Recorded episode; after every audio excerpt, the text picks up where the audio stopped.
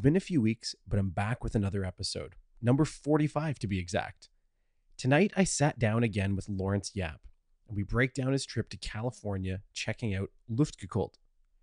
And if you're into Porsches, the air cooled world, and exceptionally beautiful cars, most of which are fully functional driving machines, this is going to be an episode for you.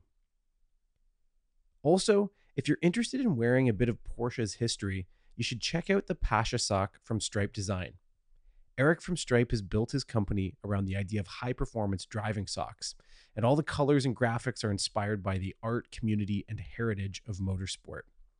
And although the 928 isn't quite Luftgekühlt's air cooled material, the Pasha sock in particular is a really cool way to embrace your inner car nerd, maybe catch a compliment in a boardroom, or even at your next fuel stop from somebody who really knows.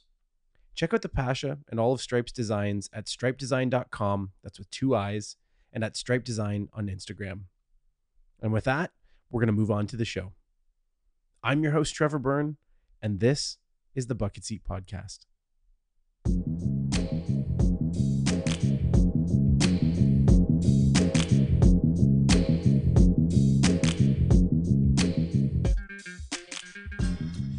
Okay, so we're off to the races here.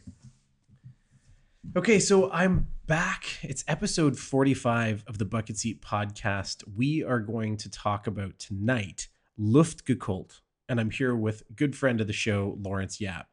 Hey, Trevor. yeah, so we're ready to talk about Laurance's experiences at the somewhat newfound pilgrimage to California for an air cooled love fest many of you have now come to know as Luftgekühlt. And I, I apologize to anyone out there that's listening that knows the pronunciation far better than I and isn't butchering it, but that's my best take at it. So, uh, how am I doing, Laurance? Is Uh, that pretty I good? I think you're doing okay, actually. uh, okay, so maybe we should establish what Luftgekühlt is and where it is. So we know that it's about Porsches. We know that it's about air-cooled Porsches. But where does it happen?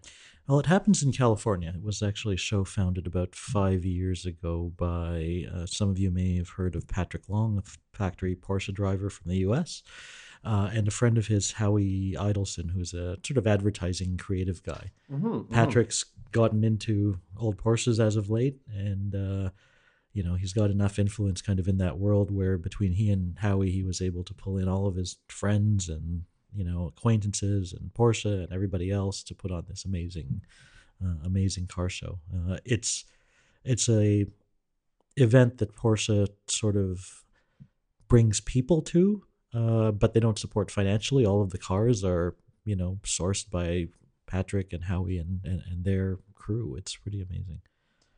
And so, if you were to describe this, because I mean, I think we all have a decent understanding of what it is, but mm-hmm. if there was someone out there listening right now that wasn't really into cars or super into cars, how would you describe this festival?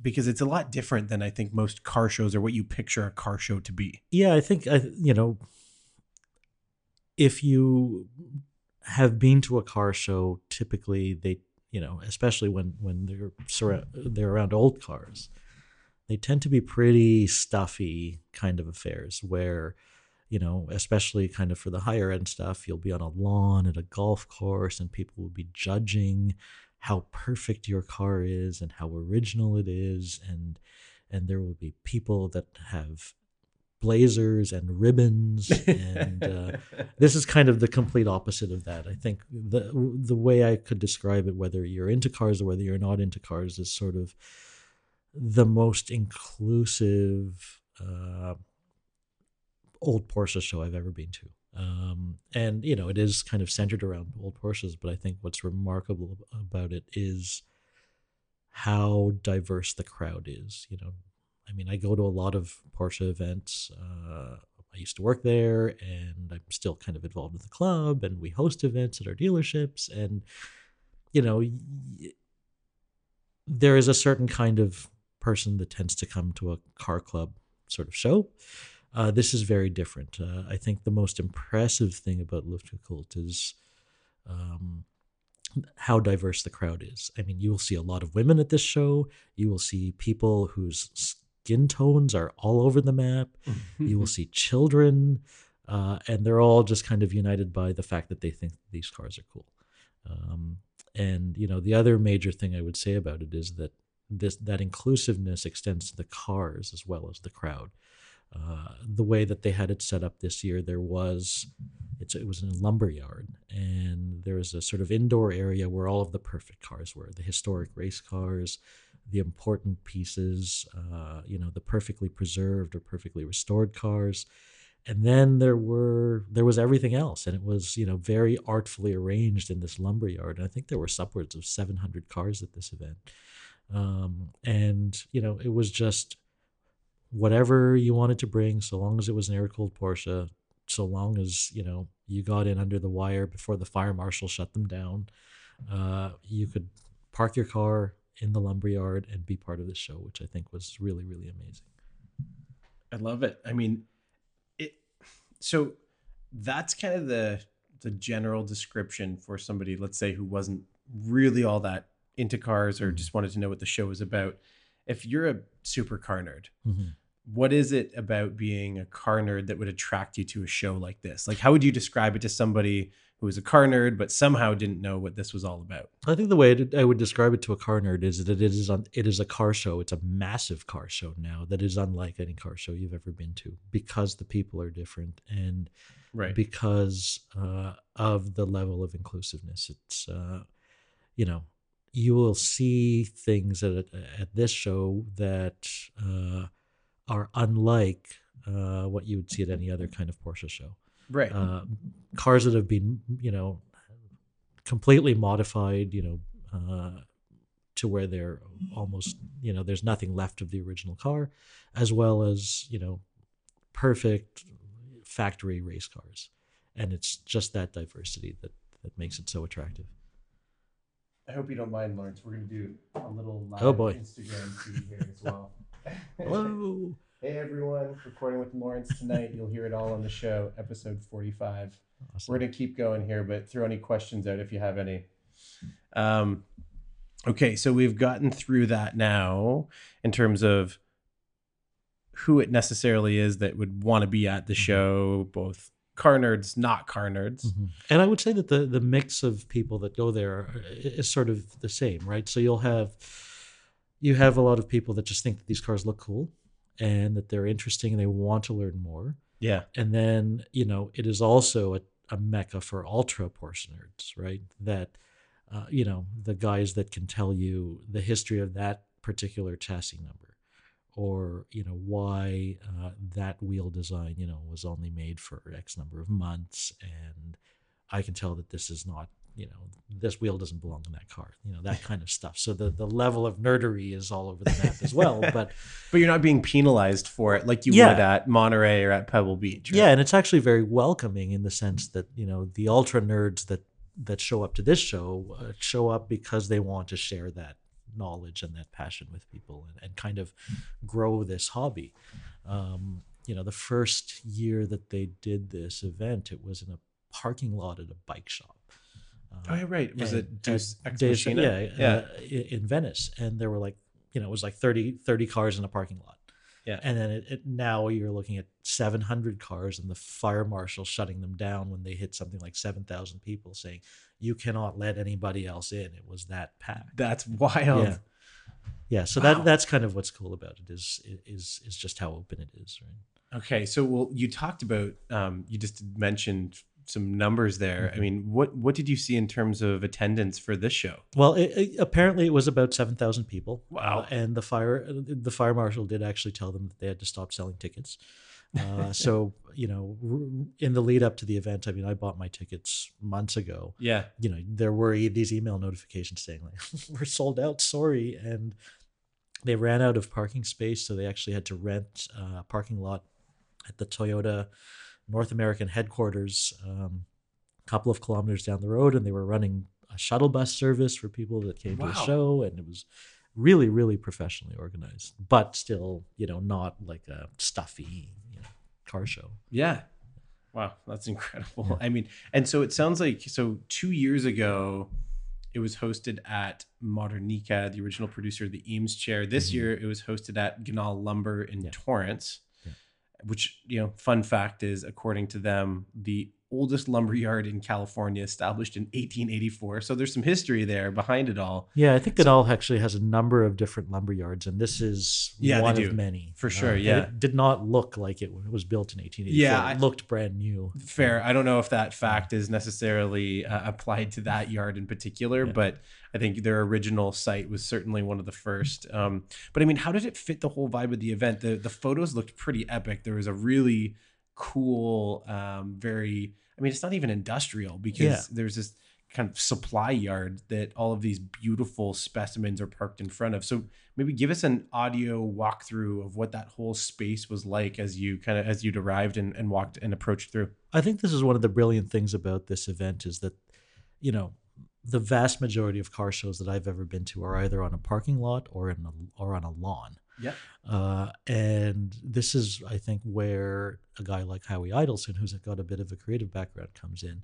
They've always chosen very interesting venues to host this event, and the venues are part of what makes it special. You know, it was at the Port of Los Angeles last year, so not a place you typically see a lot of you know pretty cars. Yeah. A furniture store is not a place where you typically see a lot of these cars uh, and a lumber yard certainly. But uh, yeah, everywhere you looked, you know, it was actually like stacks of plywood make a really nice backdrop for old Right. 911s. Yeah, yeah. Uh, and it was this beautiful kind of indoor outdoor space. So, you know, you have a lot of lumber, you know, kind of in stacks outside where all of the general sort of air cooled parking was. And then within sort of the main building was where the really special cars were. And, uh, you know, that's where they have, you know, smaller pieces and tools and hardware. And what was great about it is that you had scaffolding you know, within the building where you could like climb up the scaffolding and take pictures from the second floor. And it was just really, really well planned out. Right. I But mean, the, the, the venue really made the event. If you'd taken those 700 cars and put them on a lawn or put them in a parking lot, it would not have had the same feel. yeah, there just, it just wouldn't have been as special. And did you Yeah. feel that? Um, I I know that the curation it's an overused term, but Mhm. The curation of that exhibit, which I think is a is an important term for it, is Yeah. that you knew where there were important vehicles that had been Yes. very prominently positioned, but did it feel like that or did it feel more like an organic car show and i asked that simply because i wasn't there or seeing it No, it felt it felt completely organic. I mean, you could tell by the cars which one were which ones were special. The really really special stuff actually they built these platforms that were kind of um, planks of lumber kind of tied together, and they parked the cars on top of them. So oh okay um, yeah, but but I think again, what was cool about it is how everything was just sort of you know like it felt like one show.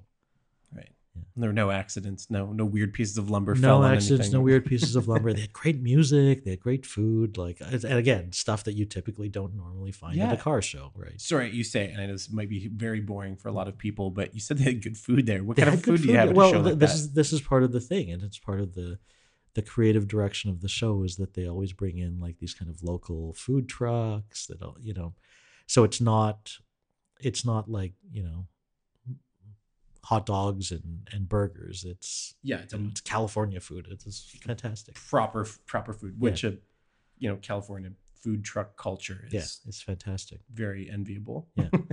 Yeah. Okay, so um, as I'm, I'm not gonna, I'm gonna stop fiddling with my phone because I was trying to do more of a live video, but I don't do it very often, so I'll, I'll just, I'll just abandon it. But those who watch, thank you for the few minutes. I think we had about ten people already tuning in, but um, we'll do it more in the future. So we talked about it earlier in the the genesis of this was uh, Patrick Long, so um, Le Mans winner Yep. Patrick Long, also creative director Howie Idelson. Um, I was looking back at some of his history, and as you'd said, kind of an advertising guy. Mhm. I, I saw A lot of advertising guys there until old 911s. Like it Yeah, seems right. to be kind of a thing, right? and I saw I saw Deutsch back in there. I saw BBDO back in there, and it's very, very you know a long time ago actually. But now he's there with Patrick, and they're really creating this brand with Mhm. Luftgekühlt. Yeah, it has become a brand.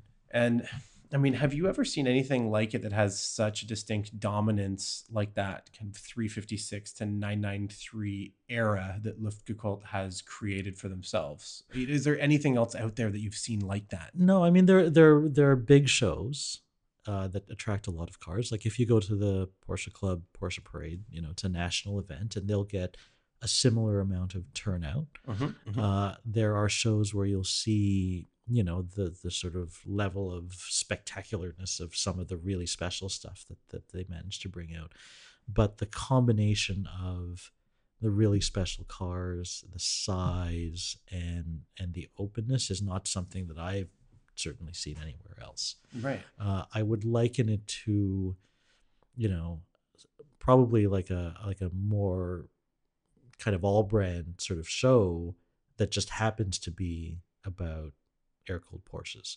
So if you were to go to, uh, and again, the venue just makes it completely special. But if you were to go to, um, you know, a, a show where, let's say it was all imports, right, and you'd have, you know, the Hondas over here, and you would have, uh, you know, the drift cars over here, and you would have, um, you know, the perfectly preserved specimens over there.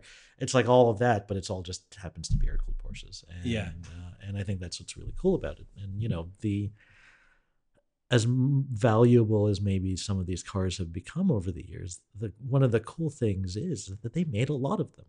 You know, there there are a lot, of air cooled 911s out Yeah. there, and there are a lot Right. of 356s out there in relative terms compared to vintage Ferraris. You know, Well, that's yeah, that's one of the big things, and that's kind of what I was going to ask. Um, actually, hang on a second here. We're just going to take a quick little.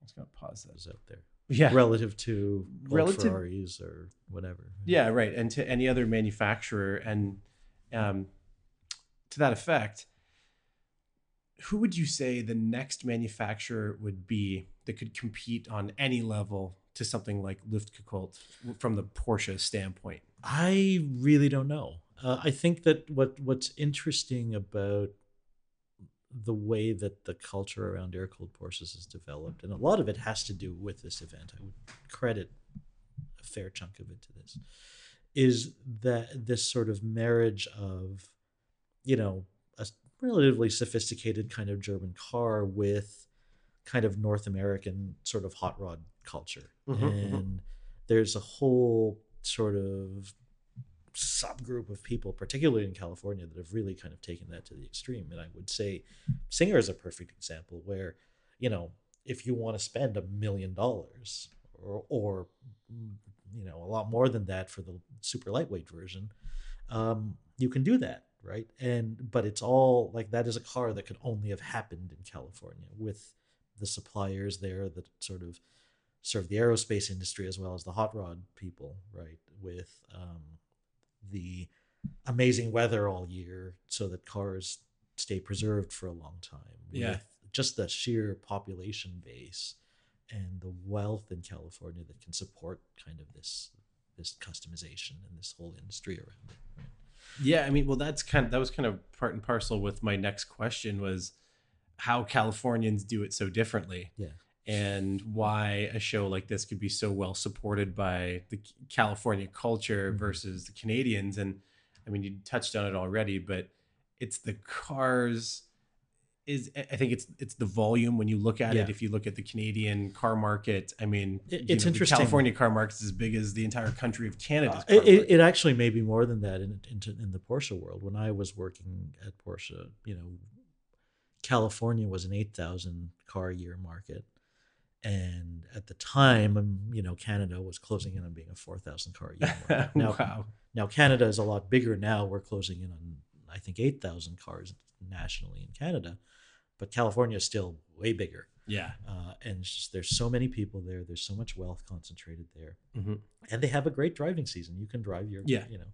So the justification to drive something nice is a lot easier because it's not sitting for six months. right? Yeah, it it encourages it so much Yeah. more, and I think the the preservation of those cars too has been built into the car culture itself. That's right. where people are just generally more conscious of those vehicles. Sure, we're conscious of not wanting to get rust and, and rust Mhm. damage and salt damage on all of our vehicles here, but Yeah. I think there's just a lot more care that goes into keeping them And the climate just perfect, but the climate lets you do that. Yeah. You know, I saw a car sitting in the employee parking lot at the Porsche Experience Center. They have this little kind of test track and workshop, restoration facility, office down there. Basically the same as my car, but it's clearly had just been daily driven. The paint was peeling off, and it just made my it just made me so happy to see. It's like wow, it's like totally beaten up, but it had brand new tires and wow. somebody was driving it. Yeah. know, and you can't do that up here. Okay. So, um, you know, I don't want to get wrapped up in the California car culture because it just makes me so jealous. That's why I drive the STI. So for any of the any of the Californians watching out there, um, come to Canada, drive the STI. Yeah. You'll know why. Perfect winter car. yeah, it is. It's a perfect winter car, but also the perfect summer car for me, which Yeah. I really love. Um, what I want to talk about is from the show itself. What were your top five, like the highlights, Oh, the boy. real highlights of that show? Which I know is a difficult question, but what would you say that is? Well, you know, it's funny. There there were so many cars, but but there are cars that stood out, and not all of them were perfect cars. Um, That's nice to hear too. Yeah. Again, not perfect cars not perfect not grass. perfect or, or or not you know not not perfectly original. I would say Mhm. uh, there was you know uh, Rod Emory, who some of you may have heard of. He restored. Uh, a few years ago, the first Porsche to ever win in its class at Le Mans, 1953, uh, 356 SL. So that was there Wow. on the back of Sorry. What was the year again? 1953. God. Yeah, First Porsche to win at Le Mans. Yeah, uh, to win its class. I think win it its class, finished right. tenth overall or something. Okay. Yeah. So it's you know this fifties three fifty six with like um, covered over uh, fenders, um, just parked on the back on the back of a period correct truck. You know, in the parking lot. Amazing. So that that was very cool. amazing.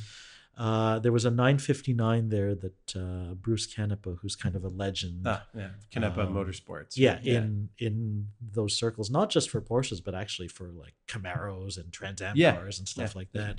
racing in general. Yeah. So now he's doing uh, a pack, a restoration package for 959s that basically, you know, you buy your 959 for like a million bucks and then you send it to him.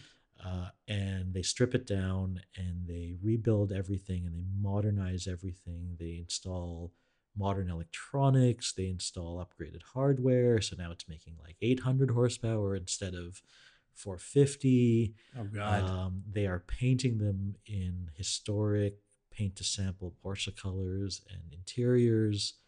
Uh, and there was one there that was just, you know, it was it was blue on red. I mean, it was a weird color combination, but it was just unbelievable the level Wow. of detail that had gone into this car, right? Um, so would you go as far as saying that's kind of like a singer or an icon esque restoration of one of those cars? I mean, is that even? I, I would say it's the same mechanically, I think that you could probably make the comparison, but it is still like it looks exactly like a 959. Wow. So the bodywork uh, remains the same. So it looks, other than the color, it looks stock, right? Uh, but all everything kind of underneath is upgraded. Uh, That's wild. yeah. That's so that's number two. Yeah. Uh, number three uh, was uh, a 91710, which is kind of the car that killed the Can Am series. if the 91730 didn't do it uh, later, so it's basically, you know, a lawn chair strapped to the front of a 5.4 liter flat 12 with twin turbos, making you know, God knows how many horsepower, and just see how flimsy that thing is Right. uh, is pretty unbelievable. Um, I actually visited the this uh, Porsche Experience Center a couple of days before because I know some people that work there, and part of what they do uh, in uh, the workshop is they restore vintage race cars, and they actually had a 917 engine sitting on their bench, and I mean it was as- big as your dining room table. It, yeah, it was this tall. Uh, so that was that was pretty special. Uh, there was a, and this is there's another Canepa connection because he restored this car, but there was a uh, the number four of four 911R prototype, uh, so the last prototype before they built the 20 911R production cars back in the 60s, and it was parked by the men's room. Uh, just, yeah, right. That was the yellow one that Just sort you of- showed the photo. just sort of parked really casually over by the men's room, so that was pretty cool. right. Uh, I mean, so for again, oh, Oh, shoot, oh, your like battery's dying. Everybody here. Um, for anybody still there, Laurance has this plethora of photos from the show that you've got to check out. He's only got a few posted, but um, yeah, check those out when you've got them. It looks like I'm, my phone is gonna die, so maybe we'll say if you guys have any questions, um, post them up now. Yeah. And we will uh, we'll try to answer them a little bit later at the end of the show, and you can listen for the recording later on to see if your your question made it in. But um, say bye and hi to Laurance.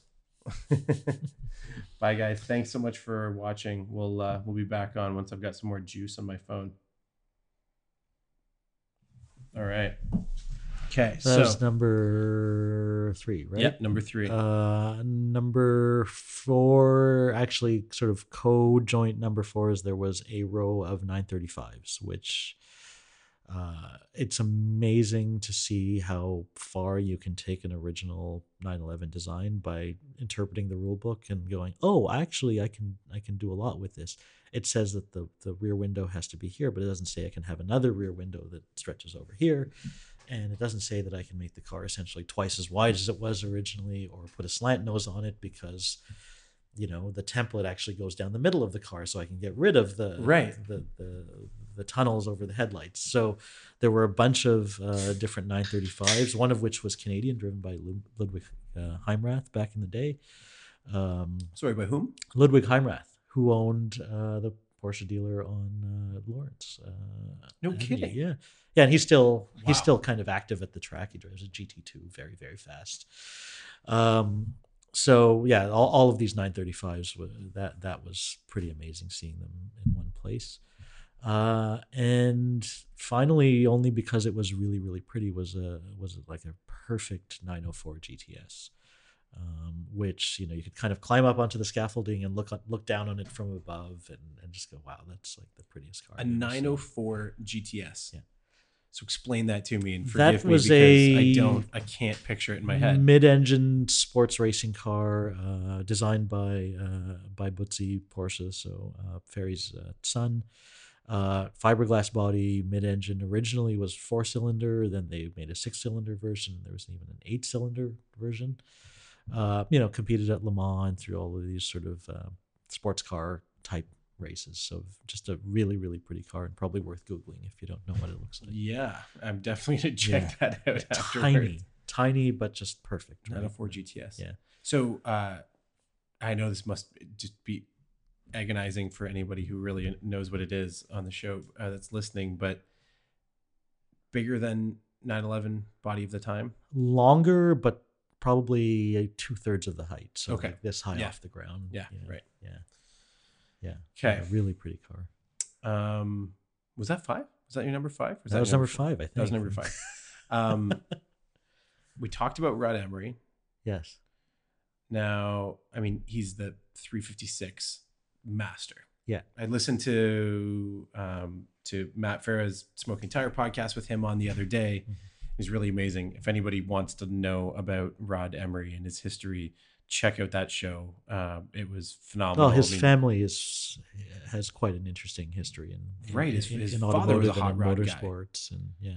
Yeah. So, anyways, check out the Smoking Tire episode from a couple weeks ago with Rod Emory. Fantastic interview, awesome show.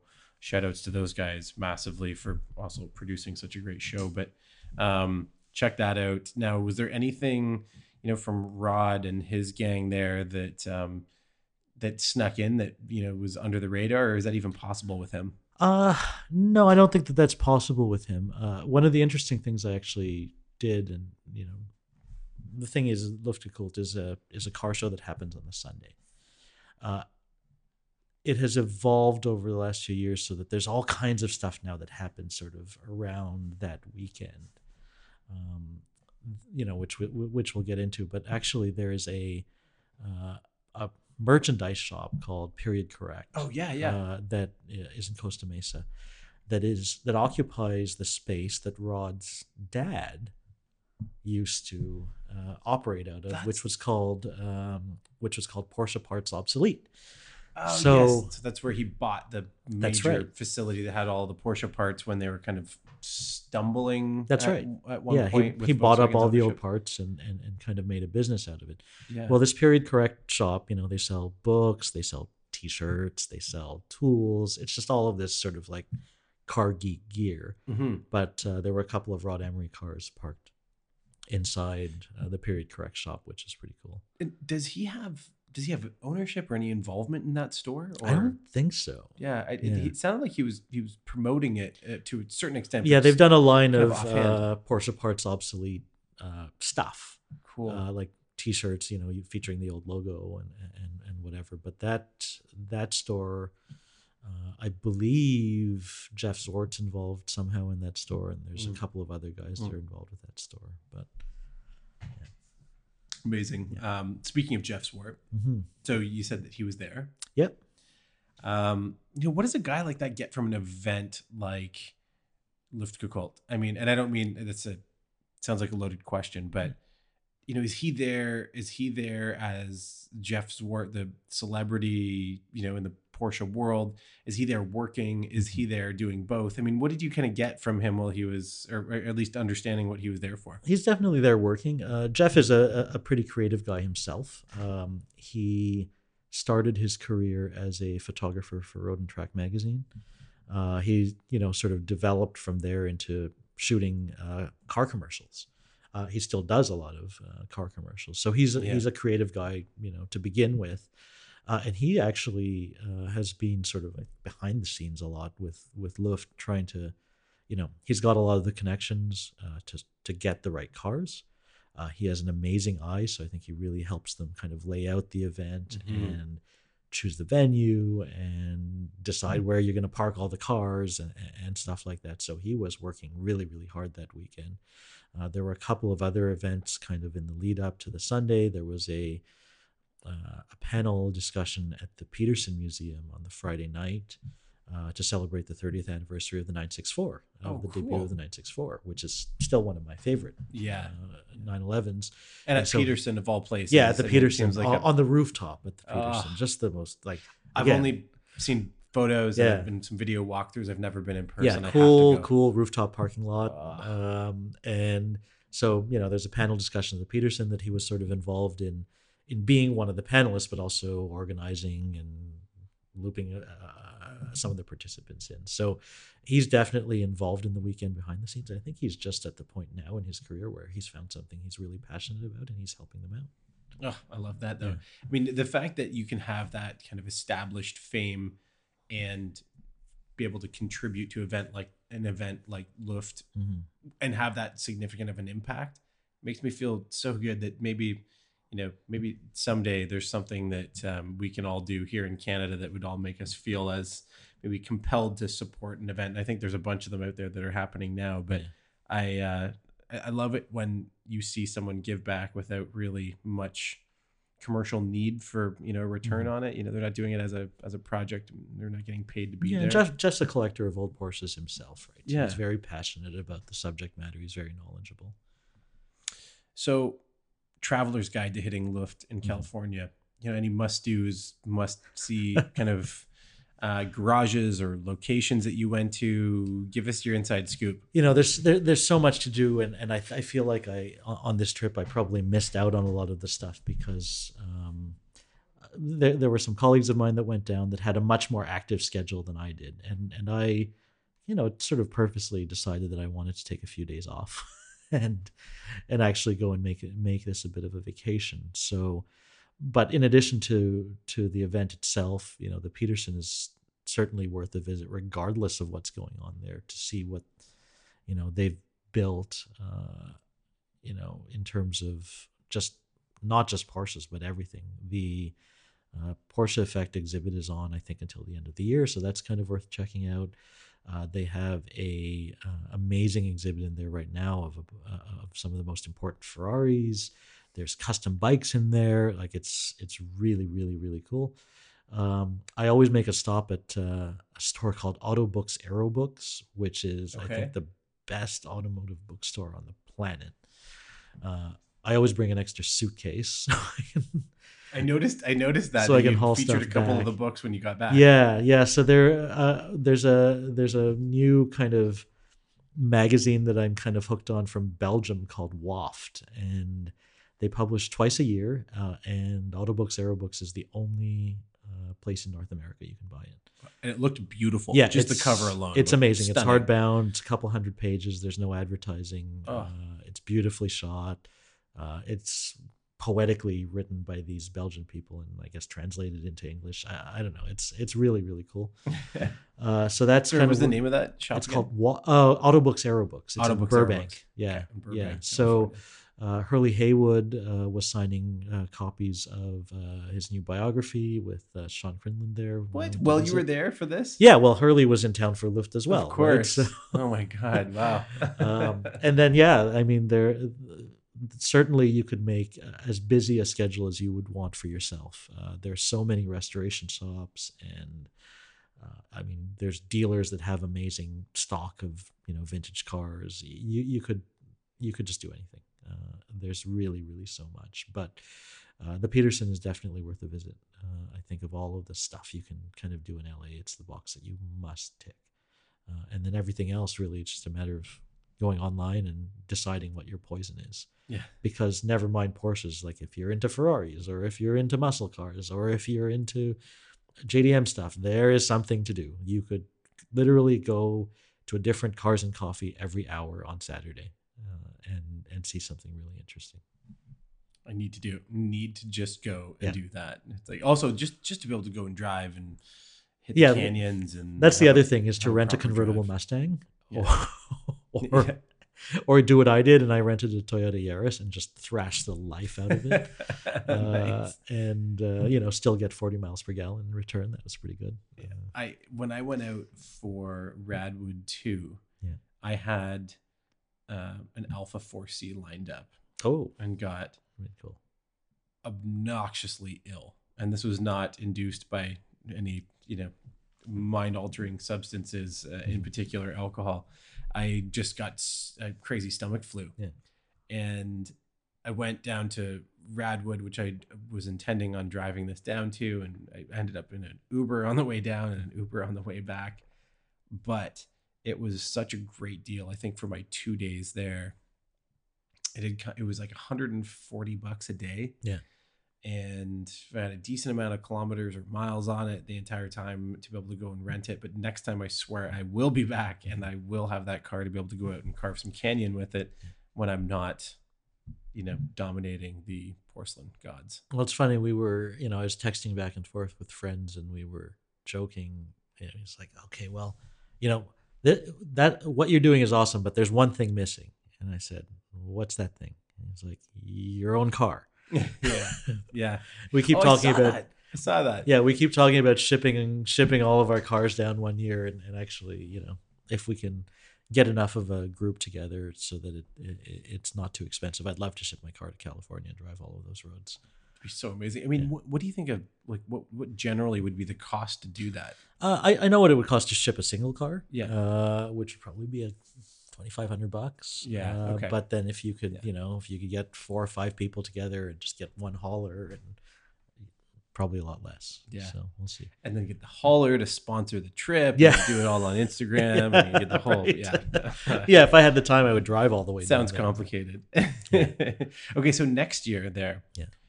Was there anything missing that you'd like to see? I mean, I I, I don't know that that's even possible, but Uh, was there anything missing that you'd love to see next year? I, I think one of the um you know one of the pieces of magic about this event is is is the unexpectedness of the venues that they choose so in terms of what's missing there's nothing missing and their biggest challenge may be now they're having to turn people away or how do you find a venue Mm. that's big enough to Mhm. accommodate all of these cars because they had to shut down air cooled parking because they just there was no more space, right? So the parking lot at the Toyota building had like hundreds of air cooled Porsches in it. So um, how do you continue to grow this brand while keeping the venue intimate enough that it still feels like a special car show and not and you know you're not just reverting to a parking lot i think that's probably the the biggest challenge that they have on their hands the other thing too is i think that you know the question needs to be asked at some point when do you start letting water cooled cars not into this show because like the literal translation of Luftgekühlt is air cooled air cooled. Yeah. um, but you know, at what point does water cooled Porsche geekery, you know, start to rear its head? And is that another show? What's the German and word another for, for uh, water uh, cooled? Uh, Wasser gekühlt, I guess. Wasser Um, yeah. um, you know, 996s are already a lot more interesting now than they were a couple of years ago, right? Mhm. And their values are on the rise and They are. there's a lot of interesting history there if you if you go looking hard enough and then you've got you know the 944s and the 928s and there's even little bits of cayenne history that are interesting right? So uh, i think that the porsche as a brand that's been the sort of magic is that it's it's enthusiast and and it's exclusive to a point but there's a lot of them out there. And so there are a lot of fans out there It'd also be really funny to see them separated with cooling stations. yeah One is just Yeah, fans. that's right yeah And one is the Yeah, mister. it could be on either on either side of the road or something. Yeah, right? yeah. um, so, in your opinion, what is it that makes air cooled so special? Or Uh, is it is, is it that special? well, you know, there were a lot of cars back in the day that were air cooled. Yeah. Right. Uh, I think actually, for when you talk about Porsches, it's really uh, the common. It's not the air cooled engine so much. It's the the uniqueness of the driving experience, which the air cooled engine is, is sort of a big part of. But it's like it's it's a car that sounds the way it does, that smells the way it does, that responds the way it does, where the engine's behind you, so you get this very unique um, kind of driving sensation. You can't get all of that in one car.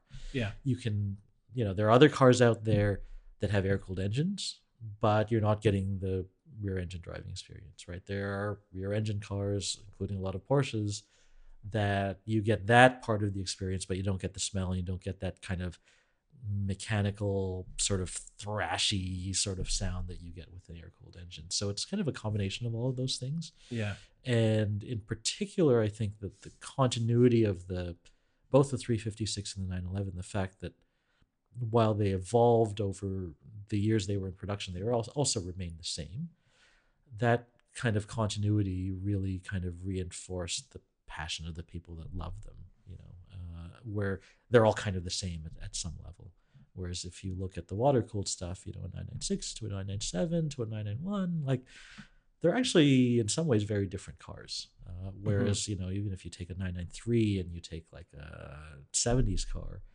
there's a lot that they have in common, and the the sensations that you get when you're driving them are, are broadly similar. I embarrassingly have to admit, I've only ever ridden right hand in a Porsche. Well, we can fix that. Yeah, yeah. I need to, I need to figure, I need to figure out what everybody's talking about. Yeah. and uh, I'd love to, I'd love to do that. I did ride in a 993 turbo. Yeah. uh, which was quite the experience Yeah. about um, Yeah, 15 years ago, and it was it was mind blowing, and I, I loved everything about it. Even not holding the wheel, it felt like a visceral experience. Yeah, and it's it, it's all of that stuff, and it's the fact that they're so small, and they're easy to see out of. So there's this kind of like intimacy that you have with with it that you don't with like a bigger fast car, yeah, right? Especially some of these these earlier, you know, uh, air cooled cars. They're just so small when you park them. I park my 993 beside my two series BMW. I'm like, oh crap, you know? it's huge. it's huge. yeah. Yeah. Okay, so what would you say is the closest to Luft that we have in Canada? I think is there is there anything even comparable? there's nothing quite like it because you know it's the variety of cars the quantity of cars that you get down there is on a whole other scale than than you would get in canada uh, but in terms of interest and uh, welcoming um, atmosphere and uh, you know cool old cars i think that the you probably get pretty close by going to the vintage races at uh, at Mosport Mhm. CTMP Mm-hmm. uh, in June uh, because you'll see vintage race cars that maybe are quite are, aren't quite as perfect as you know the historic stuff that you would see at Luft, but you'll see a lot of old Porsches that have been turned into race cars, and that's kind of cool. You'll see old BMWs and MGs and whatever, and the people at that event are incredibly varied. They're incredibly nice. They're incredibly easy to talk to, and you know, for fun factor, I, I would have a hard time, you know, trying to beat that uh, just for just for a nice day out looking at cool cars. It is a bit of a ways out, right? And that's kind Yeah, you've got to commit to it and drive it, but Yeah. you also get to see them moving, You also get to see them moving. This is true. which is very Yeah, fun. yeah. Um, you know, I mean, I guess the the big question is, will FAF help to bring it to Toronto? I'd love to see that. I mean, I don't want to put any pressure on, but that would be really cool if you guys did that. yeah, well, it, it's you know, I mean, I, I I've sort of known Patrick for a long time, and Jeff uh, and I, you know, in were teammates in the Trans Siberia Rally in 2007.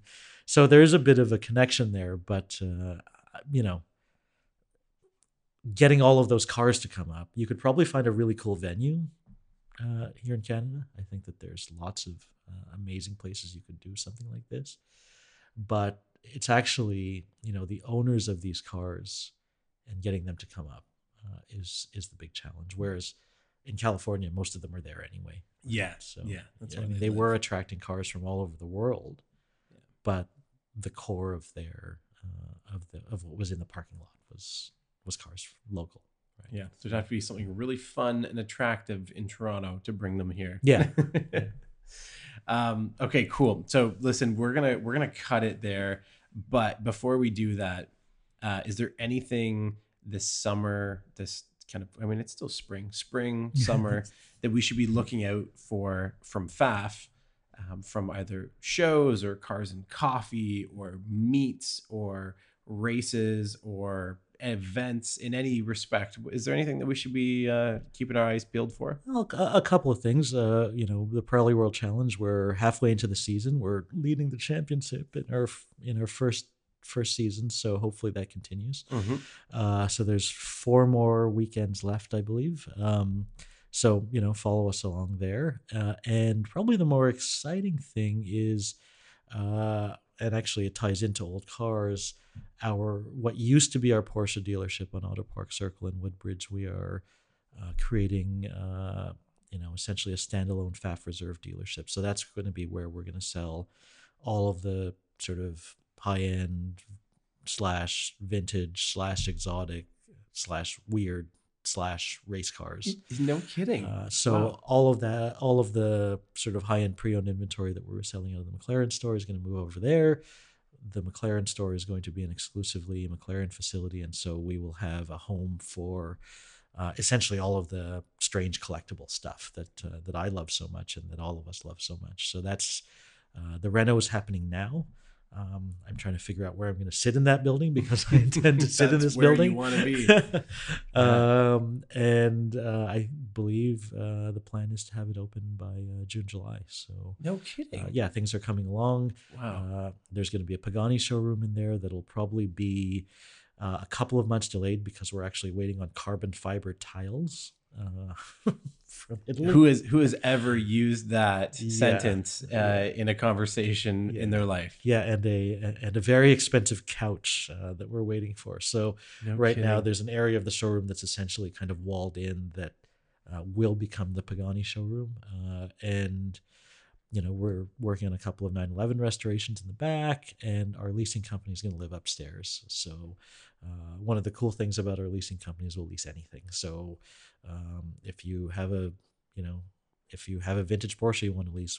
We'll lease it to you. It won't be cheap, but we'll lease it to you. no kidding So all Wow. of the those businesses are going to kind of live in one place to really serve the needs of the collector. So hey well gonna moving cool. to what may be eventually the future of automotive ownership which is Yeah, this exactly. whole idea of Yeah. being able to lease whatever you want whenever you want to yeah, Very cool. Well, Laurance, thank you so much. Um, I love getting some insight into especially your trip to Luft, which I was very jealous of. yeah, you'll have to go make next year. I mean, I, I think I've I think I've signed up like ten people to go with with next year because they all sort of were watching not just me but all of the coverage from afar, going, like, yeah, holy moly, what is this? You know? let's try to do Luft, Yeah. and then maybe a day at let's say Willow Springs, or maybe yeah. we try to get into thermal if somebody's there that can Yeah. help us in. BMW does their uh, M driving experience at Thermal, so Ah, that's well. probably worth doing. Let's let's try to make this happen, and then we'll do a shop tour. I mean, we could be there for two weeks, and you and really, cover you, every know, you could really be there all year and still not hit everything. right, right.